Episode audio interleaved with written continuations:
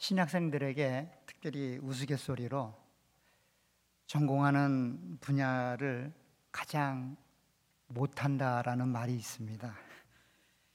구약학 교수, 구약학 학위자들은 제일 어려운 게 구약이고요.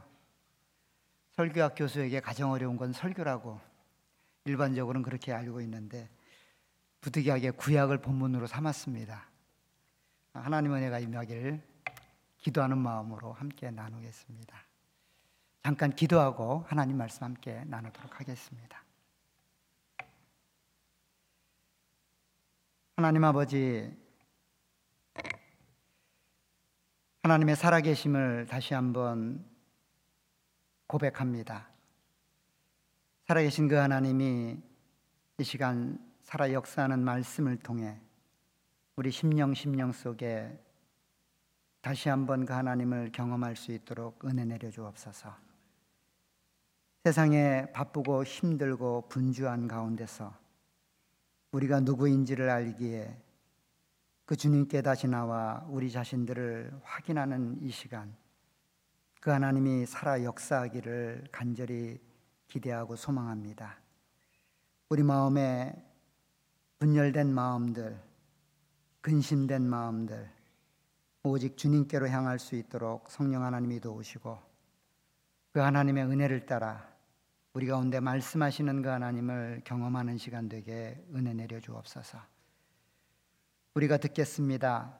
말씀하여 주시고 그 하나님을 따라갈 수 있도록 성령 하나님이 역사해 주옵소서. 예수님의 이름으로 기도하옵나이다. 아멘. 제게는 아주 친한 친구 한 명이 있습니다. 굉장히 친한데 이 친구와 저는 성향이 굉장히 다릅니다. 그래서 이 친구를 만나면 굉장히 기분은 좋은데 시간을 지나다 보면 고통스럽고 괴로울 때가 있습니다. 태어난 곳이 다르기 때문에 아마도 그렇지 않나라는 생각을 합니다. 저는 아주 시골 깡촌에서 태어났습니다. 물론 보이기에는 그렇게 안 보이지요. 아, 그래도 많이 좋아진 모습입니다. 아주 두메 산골에서 태어나서 사실 어릴 적에 그런 문명이나 문화에 대한 접근할 수 있는 방법이 굉장히 드물었습니다. 그래서 미술이나 음악이나 이런 부분에 굉장히 어둡습니다. 근데 제가 친한 친구로 사귀었던 그 친구는 도시 출신이에요. 시골에 대해서는 전혀 모릅니다. 그런데 그 친구는 음악을 좋아하고 미술을 좋아합니다. 가끔 그 친구가 전화를 해서 야, 우리 미술 전시회가 있는데 한번 가보지 않을래? 처음에 전 따라 나섰습니다. 그 친구가 너무도 좋다고 그러길래 너무도 추천하고 좋다고 이야기하길래 사모하는 마음으로 뭔가 하나님 은혜를 주시겠지라는 마음으로 따라갔습니다. 근데 하나도 모르겠어요. 왜냐하면 추상화 전시회였기 때문입니다. 계속해서 설명을 하는 거예요. 여기 이 웅장함과 이 아름다움이 있지 않느냐. 제가 볼 때는 아무것도 아닌 것 같은데 저는 모르겠어요. 연신 탄식하며 탐복하며 와, 우와라고 그렇게 기쁨을 쏟아내는데 저에게는 아무것도 보이지 않습니다. 빨리 나가서 맛있는 음식을 먹었으면 좋겠는데 앞으로도 가야 할 전시관들이 너무 많은 거예요. 너무너무 힘들었습니다. 때로는 그 친구가 클래식 음악을 틀어줍니다. 너무 좋다는 거예요. 저는 트로트를 좋아하는데, 트로트를 좋아하는데, 이 친구는 너무너무 클래식 음악을 좋아하는 겁니다. 제 귀에는 들리지 않아요. 제 눈에는 보이지 않습니다. 그래서 이 친구에게 갚아줘야겠다는 생각을 가지고 이 친구를 데리고 저는 산을 갑니다. 산책로를 가보거나 산을 가보게 되면 굉장히 많은 나무들이 있고 굉장히 많은 약초들이 있고 굉장히 많은 버섯들이 있습니다. 저는 그 친구에게 그걸 하나하나 설명해 줍니다. 이것은 약용이 어떻고 이것은 식용이며 이 나무의 성능은 어떻고 그 친구는 관심이 없습니다. 그리고 아무리 이야기를 해줘도 모릅니다. 심지어는 송이버섯을 따서 줘도 모릅니다. 아는 만큼 보게 되고 아는 만큼 들을 수 있는 것 같아요. 아무리 좋은 것도 알지 못하면 볼 수 없고 알지 못하면 들을 수 없습니다. 사실 오늘 사랑에 관한 이야기로 우리가 컨퍼런스를 진행하는데 사랑도 마찬가지인 것 같아요. 아는 만큼 느낄 수 있고 아는 만큼 행할 수 있는 게 사랑이 아닌가라고 생각됩니다. 특히 오늘 호세 선지자는 이스라엘 백성들을 향해서 하나님을 알자라고 이야기를 합니다. 왜 그럴까요? 모르면 사랑할 수 없기 때문입니다. 모르면 그 하나님께 갈 수 없기 때문이에요. 그래서 그 하나님, 진실하신 그 하나님을 알자라고 권면하며 그들에게 도전하고 있습니다. 오늘 본문 말씀을 통해서 이 시대를 살아가는 우리들, 특별히 하나님을 사랑하고자 하는 그 열망과 소망이 있는 우리들에게 어떻게 하면 그 하나님을 사랑하고 어떻게 하면 우리 안에 있는 그 하나님을 사랑하는 열망들이 꽃을 피울 수 있는지 함께 배워나가도록 하겠습니다. 사실 오늘 본문을 이해하려면 핵심인 1절, 2절, 3절의 내용이 누가 하는 말인지를 아셔야 됩니다. 사실 호세아서 6장 1절, 2절, 3절 말씀은 너무도 유명한 말씀이고 너무도 잘 알려진 말씀인데 이 말을 이스라엘 백성들이 하는 건지 아니면 호세아 선지자가 하는 건지 분명하게 표현이 되어 있지 않습니다. 이 말을 만약에 이스라엘 백성들이 한다라고 생각하면 자기들의 죄를 회개하며 하나님께 돌아가자라고 고백하는 그런 신앙의 결단 같은 이야기처럼 들립니다. 왜냐하면 이 이야기가 나오기 한 절 전인 5장 15절에 이런 말로 마무리되고 있기 때문입니다. 15절에 보면 그들이 그 죄를 뉘우치고 내 얼굴을 구하기까지 내가 내 곳으로 돌아가리라. 그들이 고난받을 때에 나를 간절히 구하리라. 하나님이 이스라엘 백성들을 외면한 채 떠나가 버렸습니다. 그리고 그들에게 이야기합니다. 너희가 고난 가운데 나를 찾고 나에게 돌아오면 내가 만나주리라. 그러지 않을 때까지는 내가 너희를 떠나리라고 이야기를 합니다. 그런데 6장 1절에 가보면 이렇게 말합니다. 오라, 우리가 여호와께로 돌아가자. 여호와께서 우리를 찢으셨으나 도로 낫게 하실 것이요 우리를 치셨으나 싸매어 주실 것입니다. 여호와께서 이틀 후에 우리를 살리시며 셋째 날에 우리를 일으키시리니 우리가 그의 앞에서 살리라. 그러므로 우리가 여호와를 알자 힘써 여호와를 알자 그의 나타나심은 새벽빛 같이 어김없나니 비와 같이 땅을 적시는 늦은 비와 같이 우리에게 임하시리라 하니라. 이스라엘 백성들이 회개하는 것 같아요. 하나님께 얻어맞고 하나님께 그렇게 외면당하는 경험을 하니 하나님께 돌아가자라고 한 마음이 되어 하나님을 향하여 마음을 열고 그분께로 돌아서는 듯이 보입니다. 그런데 사절에 가보면 또 다른 반전이 있습니다. 에브라임아, 내가 내게 어떻게 하랴? 유다야, 내가 내게 어떻게 하랴? 너희의 인애가 아침 구름이나 쉬 없어지는 이슬 같도다. 무슨 말입니까? 만약에 1절, 2절, 3절의 이야기가 우리가 이야기했던 것처럼 이스라엘 백성들이 하나님을 향한 회개, 하나님을 향한 마음가짐, 결단이라면 4절은 너희가 그 결단, 그 회개를 지속하지 못했다는 거예요. 호세아 선지는 그렇게 그들의 죄를 책망하고 있는 겁니다. 그런 점에서 볼 때 1절, 2절, 3절의 내용이 이스라엘 백성들의 회개나 결단이라고 보기에는 굉장히 어렵습니다. 왜냐하면 사절과 연결이 되는 게 어렵기 때문이에요. 그럼 이게 무슨 말인가? 호세아 선지자가 아직도 회개하지 않는 이스라엘 백성들을 향하여 회개할 것을 촉구하는 내용이에요. 그 내용은 사실 복수로 쓰고 있기 때문에 이게 굉장히 어렵습니다. 우리가 여호와께로 돌아가자라고 서로를 향한 권면과 서로를 향한 요청이 떨어진 이 1절, 2절, 3절 내용이 호세아를 선지자를 통하여 이야기하는 내용이라면 지금 호세아 선지자는 나는 그렇지 않은데 너희들은 돌아가야 된다라고 말하는 것처럼 들려요. 선지자는 그렇지 않은데 이스라엘 백성들은 죄악 가운데 있는 것처럼 보여집니다.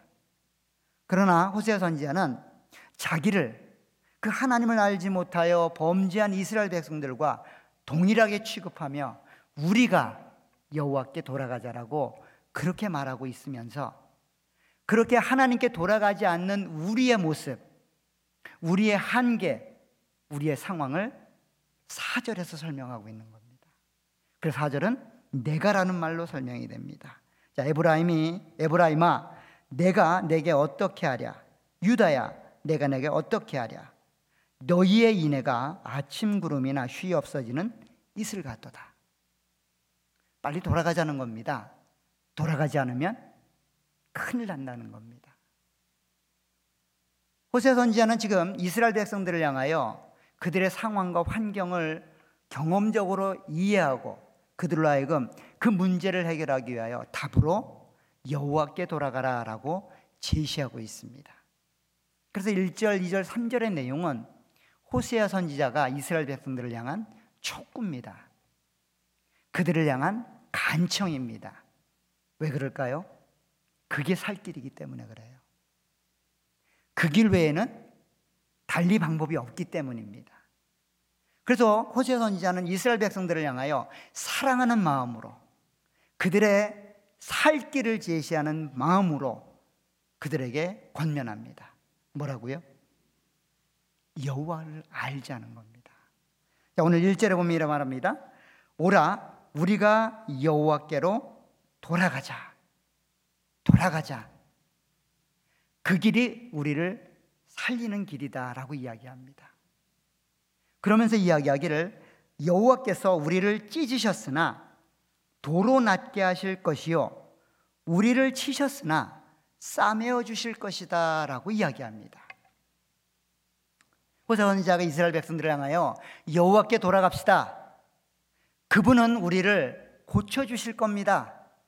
그분은 우리의 상처를 싸매어 주실 겁니다. 우리가 가지고 있는 문제, 우리가 가지고 있는 현실적인 어려움, 그분께 가면 해결됩니다. 그분께 답이 있습니다. 라고 간구하고 요청하고 있습니다. 그런데 이게 하나의 구호처럼 이야기하고 있을까요? 우리도 이렇게 이야기합니다.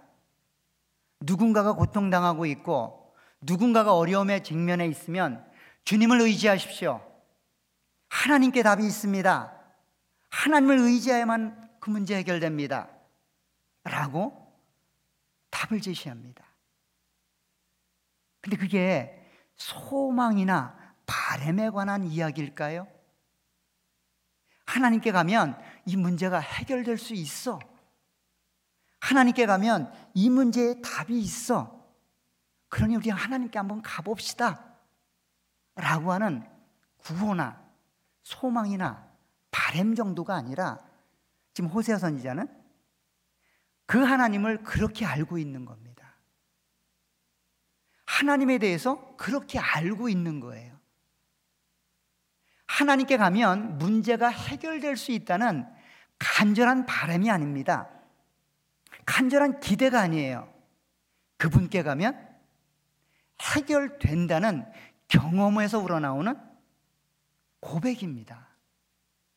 신앙 고백이에요. 하나님께 가면 문제가 해결된다는 경험에서 나오는 신앙 고백이었다고요. 그분께 가면 우리가 맞닥뜨린 현실적인 문제가 해결될 수 있으니 우리 한번 가봅시다. 우리 한번 그분을 의지해 봅시다. 라고 하는 구호가 아닙니다. 이스라엘 백성들은 이 하나님에 대해서 모르고 있어요. 모르고 있다고요. 자, 5장으로 다시 한번 가보십시오. 5장 13절에 가면 이렇게 기록을 합니다. 에브라임이 자기 병을 깨달으며 유다가 자기 상처를 깨달았고 에브라임은 아수르로 가서 야렙 왕에게 사람을 보내었으나 그가 능히 너희를 고치지 못하겠고 너희 상처를 낫게 하지 못하리라. 지금 에브라임과 유다는 자기들의 문제를 압니다. 자기가 얼만큼 두드려 맞았는지를 알고 있어요. 어디가 아픈지도 알고 있습니다. 그런데 그 아픈 부위, 얻어맞은 부위를 낫게 하고 치료하고 회복하고 건강하게 만드는 방법으로 택한 게 뭐예요? 아수를 찾아가는 거예요. 야레방에게 손을 내미는 겁니다. 이 손을 내미는 이유는 뭘까요? 그게 키라고 생각하는 거예요. 내 문제를 열 수 있는 키는 그 아수르 왕 야렙에게 있다라고 생각하는 거예요. 우리 문제를 해결할 수 있는 유일한 방법은 그 아수르 왕 야렙에게 은혜를 얻는 것이다라고 생각하는 거예요. 하나님의 사랑을 받아왔잖아요. 그렇게 나라가 세워졌고 그렇게 나라가 유지되어 왔는데 아직도 하나님을 모르는 겁니다. 이들의 문제는 하나님을 모르는 게 문제예요. 이들의 가장 심각한 상처는 하나님을 의지하지 않는 겁니다.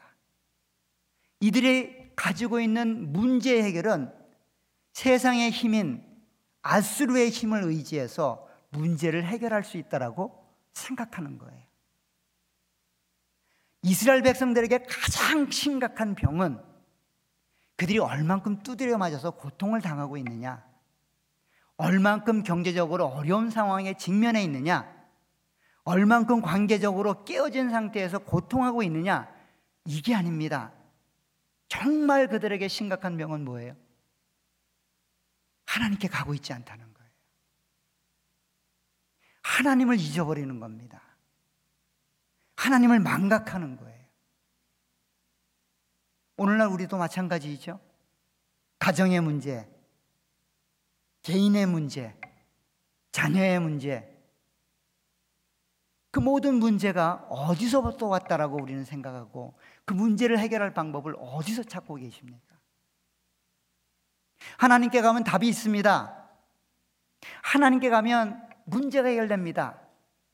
목사님도 얘기하고, 권사님도 얘기하고, 집사님도 얘기하고, 심지어는 어제 예수 믿은 그 초신자도 나한테 와서 예수에게 답이 있습니다라고 이야기하는데 우리는 그 하나님을 믿지 않아요. 의지하지 않습니다. 세상의 경제, 내가 잘 아는 어떤 사람, 심리학적인 원리, 병원에서의 의사의 말, 이런 것에도 관심을 쏟고 이런 것에 마음이 집중되어 있죠. 호세아는 달랐습니다. 그는 하나님을 알고 있고 그 하나님이 누구인지를 경험적으로 설명하고 있습니다. 그 하나님께 가면 우리의 상처, 우리의 아픔들이 낫게 된다는 거예요. 더 나아가서는 그 하나님의 치유하심이 얼마나 빠른지 이렇게 설명합니다. 2절에 보면 여호와께서 이를 여호와께서 이틀 후에 우리를 살리시며 셋째 날에 우리를 일으키시리니 우리가 그의 앞에 살리라. 그렇게 해결되지 않았던 인생의 문제, 그렇게 매 순간마다 우리의 발목을 잡고 있었던 가정의 문제, 개인의 문제가 여호와께 돌아가면 그분을 알게 되면 그분을 의지하게 되면 눈 녹듯이 사라진다는 겁니다. 이걸 경험으로 알고 있고 이거를 삶으로 살아가자는 거예요. 그러니 호세아가 그들에게 줄 수 있는 답은 뭡니까? 여호와께 돌아가 그를 알자는 거예요. 그래서 3절에 이렇게 이야기합니다. 그러므로 우리가 여호와를 알자 힘써 여호와를 알자. 이게 유일한 답이기 때문에 이게 그들의 문제를 해결하는 유일한 키이기 때문에 여호와를 알자는 겁니다. 힘써 여호와를 알자는 거예요. 그러면 이런 일이 일어납니다. 그의 나타나심은 새벽빛 같이 어김없나니 비와 같이 땅을 적시는 늦은 비와 같이 우리에게 임하시리라 하니라. 여러분들 밤을 지새며 새벽에 오기를 기다려 보셨습니까? 특히 우리 남자분들 한국에서 어, 건강하셨다면 다 군인의 복무를 감당하셨을 텐데 특별히 보초를 쓰게 되면 특별히 새벽녘에 보초는 굉장히 힘듭니다. 혹시 저만 군대 갔다 온 거 아니죠? 워낙 신의 아들들이 많아서 쉽지는 않은 것 같아요. 어, 저는 해병대를 나왔습니다. 어, 놀라시는 분들이 적네요. 어떤 분들은 제 목소리나 외관상 해병 방위가 맞다라고 생각하는데 해병대를 나왔습니다. 지원해서 가서 해병대를 어, 나왔는데 물론 보초는 같이 씁니다. 그런데 가장 힘든 보초는 새벽녘에 쓰는 보초예요. 특별히 4시부터 6시 사이. 굉장히 괴롭습니다. 그런데 그 보초를 쓰다 보면 어느 순간 날이 밝는 게 보여요. 정말로 갑작스럽게 날이 밝습니다. 서서히 밝는 게 아니에요. 갑자기 와요. 갑자기 밝아집니다. 이 새벽빛이란 말은 그런 의미예요. 주님이 오실 때 갑자기 오신다는 거예요. 생각지도 않은 시간에. 그분이 오셔서 우리의 모든 문제, 우리의 난관들을 갑자기 해결한다는 거예요. 더 나아가서는 늦은 비처럼 그분이 오신다는 겁니다. 이 늦은 비라는 말은 이스라엘 백성들이 농사를 짓고 그 농사가 무르익는데 필수적인 비입니다. 풍요의 비예요. 알곡지게 만들고 열매를 아름답고 풍성하게 만드는 그런 비입니다. 이 비가 없으면 한 해 농사가 끝입니다. 한 해 농사를 제대로 거두릴 수 없을 만큼 그렇게 중요한 비입니다. 주님이 그렇게 오신다는 거예요. 어떻게 했을 때요? 그 주님을 알게 되었을 때. 그 주님께 돌아가 그분을 알게 되었을 때 우리에게 주님이 그런 모습으로 임하신다는 겁니다. 그런데 오늘 본문에 보면 이 말이 한국 성경에는 굉장히 우리의 의지를 담은 듯이 표현하는데 원래 원문에는 이런 의미가 아닙니다. 그러므로 우리가 여호와를 알자 힘써 여호와를 알자라고 쓰고 있는데 원문에는 그러므로 우리가 여호와를 알자 여호와를 알되 쫓아가며 그분을 알자는 뜻이에요. 여호와를 알기 위하여 그분을 따라가자는 거예요. 그분을 쫓아가자는 거예요. 지식적으로 여호와를 알 수 있습니다. 그런데 그 지식이 우리의 삶을 동반하지 않는다면 그 지식은 그냥 머리에만 남아 있어요. 정답 같은 신앙의 정답을 우리는 다 알고 있습니다. 근데 그 정답을 삶으로 살아내지 못하면 그 정답은 힘이 없습니다. 지금 이스라엘 백성들이 그 상황이에요. 하나님을 알지만 하나님을 따라가진 않아요. 하나님이 누구인지를 머리로는 알지만 삶으로는 살아낼 수 없는 상황이에요. 그래서 하나님이 이들로부터 도망가신 거예요. 오늘 5장으로 가서 다시 한번 보시기 바랍니다. 자, 5장 13절부터 다시 한번 볼게요. 에브라임이 자기 병을 깨달으며 유다가 자기 상처를 깨달았고 에브라임은 아수르로 가서 야렙 왕에게 사람을 보내었으나 그가 능히 너희를 고치지 못하겠고 너희 상처를 낫게 하지 못하리라. 내가 에브라임에게 사자 같고 유다족 속에게는 젊은 사자 같으니 바로 내가 움킬지라도 내가 탈취하여 갈지라도 건져낼 자가 없으리라. 그들이 그 죄를 뉘우치고 내 얼굴을 구하기까지 내가 내 곳으로 돌아가리라. 그들이 고난받을 때에 나를 간절히 구하리라. 하나님은 의도를 가지고 지금 이스라엘 백성들로부터 떠나가시고 있는 거예요. 이스라엘 백성들이 고통 가운데 있는 이유는 하나입니다. 하나님을 알라는 거예요. 하나님에게 이스라엘 백성들에게 너 조발 날 좀 알아다오. 내가 누구인지를 좀 알아다오. 라고 이스라엘 백성들에게 사랑으로 다가가는 모습이 뭡니까? 매를 드는 거예요. 그들을 고통 가운데 밀어넣는 겁니다. 우리가 자녀를 키울 때 가끔은 그러죠. 그러지 않습니까? 아이가 잘못된 길로 가고 저거 내버려 두면 사고가 날 것을 알고 있을 때 우리는 막습니다. 아이는 그 길을 가겠다고 뻗팅기고 울어제껴도 우리는 허락하지 않습니다. 왜 그럴까요? 사랑하기 때문이죠.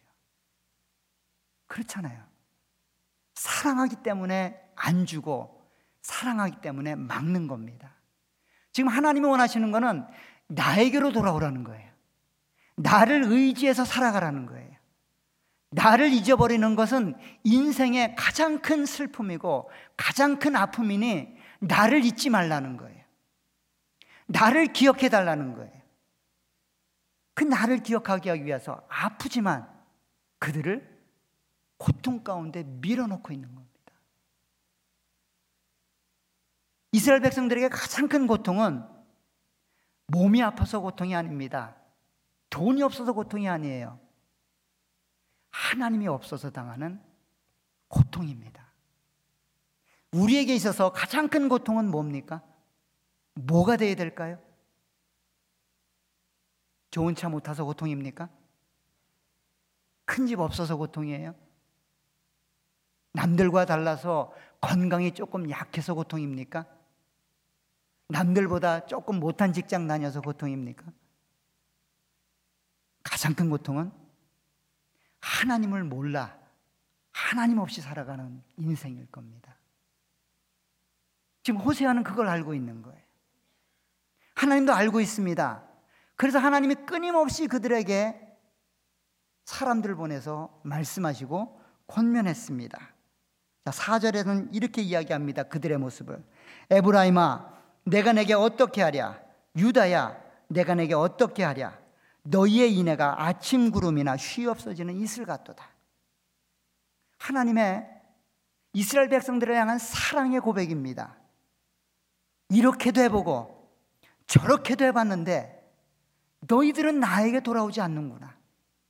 내가 할 수 있는 모든 방법을 동원하여 내가 너를 사랑하고 있음을 그렇게 보여주고 그렇게 나타내고 그렇게 확인시켰는데 여전히 나를 모르고 나를 외면한 채 세상을 향하여 아수를 향하여 그렇게 눈을 돌리고 마음 돌리고 있는 이스라엘 백성들을 향하여 하나님이 이야기합니다. 도대체 어떻게 하면 좋겠냐? 너희의 인애가 왜 그렇게 없어지는 아침 구름 같고 아침 안개 같냐? 여기 말하는 인애는 상대를 향한 책임입니다. 하나님을 향한 책임, 사랑이죠. 이웃을 향한 책임, 사랑입니다. 왜냐하면 우리는 하나님의 사람들이기 때문이에요. 하나님을 사랑하고 이웃을 사랑해야 되는 우리의 책임, 우리의 사명을 그렇게 쉽게 잊어버리고 그렇게 쉽게 망각한 채 왜 인생을 그렇게 살아가냐는 거예요. 아마도 금요일 저녁부터 들었던 이 컨퍼런스를 통해서 여러분들 마음 안에 그래 이번이 기회구나 사랑 한번 해보자 라고 마음 먹으신 분들도 있으실 겁니다. 류인원 목사님 말씀을 듣고 어떤 분들은 밥도 해보신 분이 있고 빨래를 개보신 분들도 있을 겁니다. 아, 뭐 저는 어제 충격적인 이야기를 들었어요. 우리 조 목사님이 저희 교회는 이미 다 그렇게 하고 있습니다. 아, 정말 다른 곳이구나라는 생각이 들었습니다. 그 하나님의 사랑에 대해서 절절히 우리가 느꼈어요. 그 하나님의 사랑이 얼마나 큰지, 얼마나 위대한지, 그리고 얼마나 확실한지 우리는 다 깨달아 알았습니다. 아마도 이제는 그런 사랑으로, 이제는 그런 하나님의 사랑으로 나에게 주어진 삶의 자리에서 나에게 허락된 이 사람들과 그 사랑을 만들어 가야 되겠다라는 그런 다짐과 결심이 우리 가운데 충만했을 겁니다. 그것이 지속되길 부탁드립니다. 오늘 이스라엘 백성들도 그랬습니다. 선지자가 와서 그들을 책망하면 그들의 마음이 녹았어요. 하나님께 돌아가자라고 마음이 열렸습니다. 그런데 그때뿐인 거예요. 자욱하게 낀 안개가 마치 하루 종일 갈 것 같습니다. 그 안개는 해만 뜨면 사라집니다. 그 안개가 낀 날은 굉장히 시원할 것 같습니다. 근데 그날만큼 더운 날이 없어요. 유난히 더 더운 날이 되는 날이 안개 낀 날입니다. 지금 이스라엘 백성들이 그런 모습이에요. 이런 모습은 오늘 호세아 선지자를 통해서도 이렇게 책망이 됩니다. 6절에 보세요. 나는 아 7절에 보세요. 그들은 아담처럼 언약을 어기고 거기에서 나를 반역하였느니라. 길르앗은 악을 행하는 자의 고울이라. 피발자국으로 가득 찼도다. 강도 때가 사람을 기다림 같이 제사장의 무리가 세겜길에서 살인하니 그들이 사악을 행하였느니라. 저 사람 아담처럼 이스라엘 백성들은 하나님의 사랑을 깨달았고 하나님의 사랑을 알았지만 자기를 위해 살아가고 있어요. 자기가 목적이고 자기가 목표입니다. 그래서 나에게 유익이 되면 목숨 걸고 달리게 되지만 나에게 유익이 되지 않으면 외면해 버립니다. 조금이라도 나에게 이익이 될 것 같으면 목숨 걸고 달리게 되지만 나에게 손해가 될 것 같으면 어김없이 돌아섭니다. 자기 자신이 목적인 거예요. 심지어는 길르앗이나 오늘 세겜이라고 하는 이 두 지역이 등장을 합니다. 우리가 잘 아는 도피성이 있는 도시예요. 이 도피성은 죄를 짓거나 살인을 했을 때 그 살인이 그 사람을 죽이게 되는 일들을 막아주는 보호의 장소입니다. 그 안에 들어가면 죽음을 면할 수 있어요. 생명이 보장되는 도시입니다. 근데 그곳이 어떻게 됐어요? 피해 도시가 되었습니다. 살인의 도시가 되었어요. 자세히 보세요. 길르앗은 악을 행하는 자의 고울이라 피 발자국으로 가득 찼도다. 강도 때가 사람을 기다림 같이 제사장의 무리가 세겜길에서 살인하니 그들이 사악을 행하였느니라. 누가 죽였는지도 몰라요. 제사장들이 그 죽음의 공포 앞에 떨고 있는 그들을 도와주고 그들을 지켜야 했는데 그들이 청부 살인을 받아 돈을 받고 그들을 죽이고 있어요. 이게 이스라엘의 상황이에요. 하나님의 은혜를 경험하고 하나님의 사랑을 받았다라고 하는 그들의 모습이라고요. 서로가 서로를 죽이지 못해서 안달인 그런 도시가 되어버린 이 보호의 도시. 이게 이스라엘의 상황이고 하나님을 아는 자들의 모습이라는 거예요. 그러니 호세아가 무슨 말을 하겠습니까? 어떤 말로 그들을 권면할 수 있을까요? 여호와께 돌아가자는 거예요. 그분을 알자는 거예요. 그분을 알아야만 그분께 돌아갈 수 있다는 겁니다.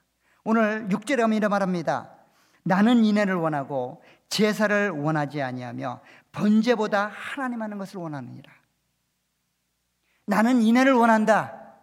하나님 하는 것을 원한다. 번제보다도 제사보다도 하나님 하는 것이 더 중요하다는 겁니다. 이게 번제 제사를 드리지 말라는 이야기가 아니에요. 하나님을 예배하지 말라는 이야기가 아닙니다. 그것보다 도 중요하고 우선되는 게 있다는 거예요. 하나님을 알아야 된다는 거예요.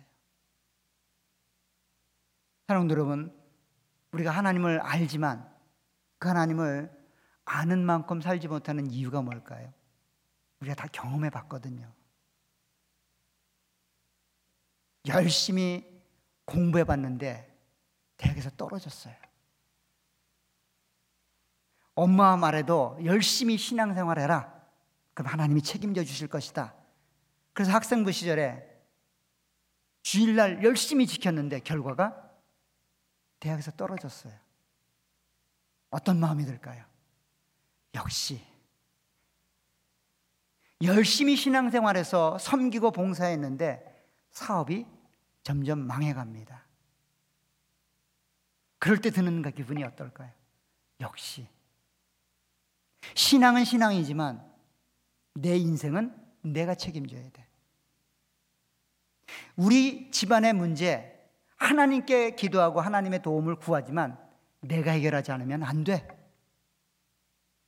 목사님, 세상을 몰라 사시는 말씀이야. 우리처럼 이 생존 경쟁에 한번 뛰어들어 오라 보라. 그런 말 하실 수 있나? 쉽지 않을걸? 경쟁하고 경쟁하는 이 사회 속에서 싸우지 않으면, 지키지 않으면 빼앗기고 도태된다는 것.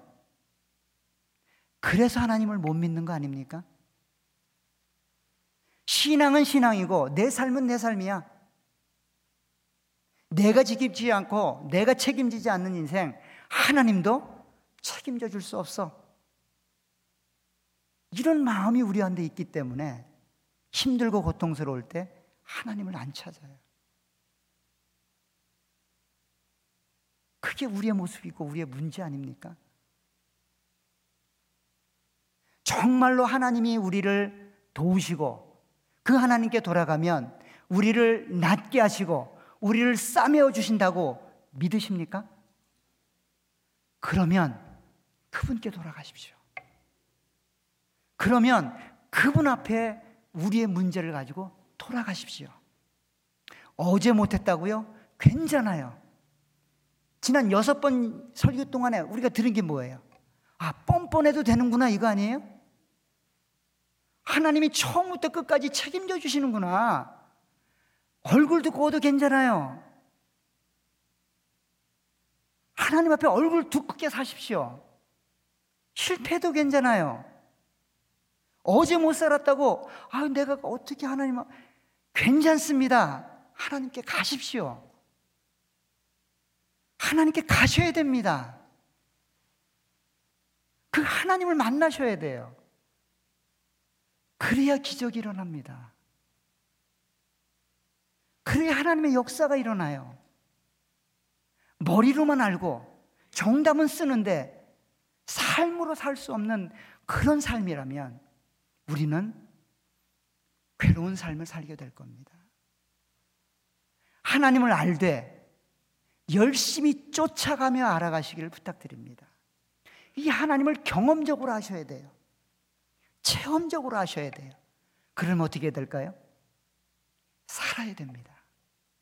여러분들이 부름받은 그 자리에 그 자리에서 여러분들에게 주어진 사명을 감당해 내셔야 됩니다. 하나님 의지에서 하나님 의지에서 그 삶을 살아가셔야 돼요.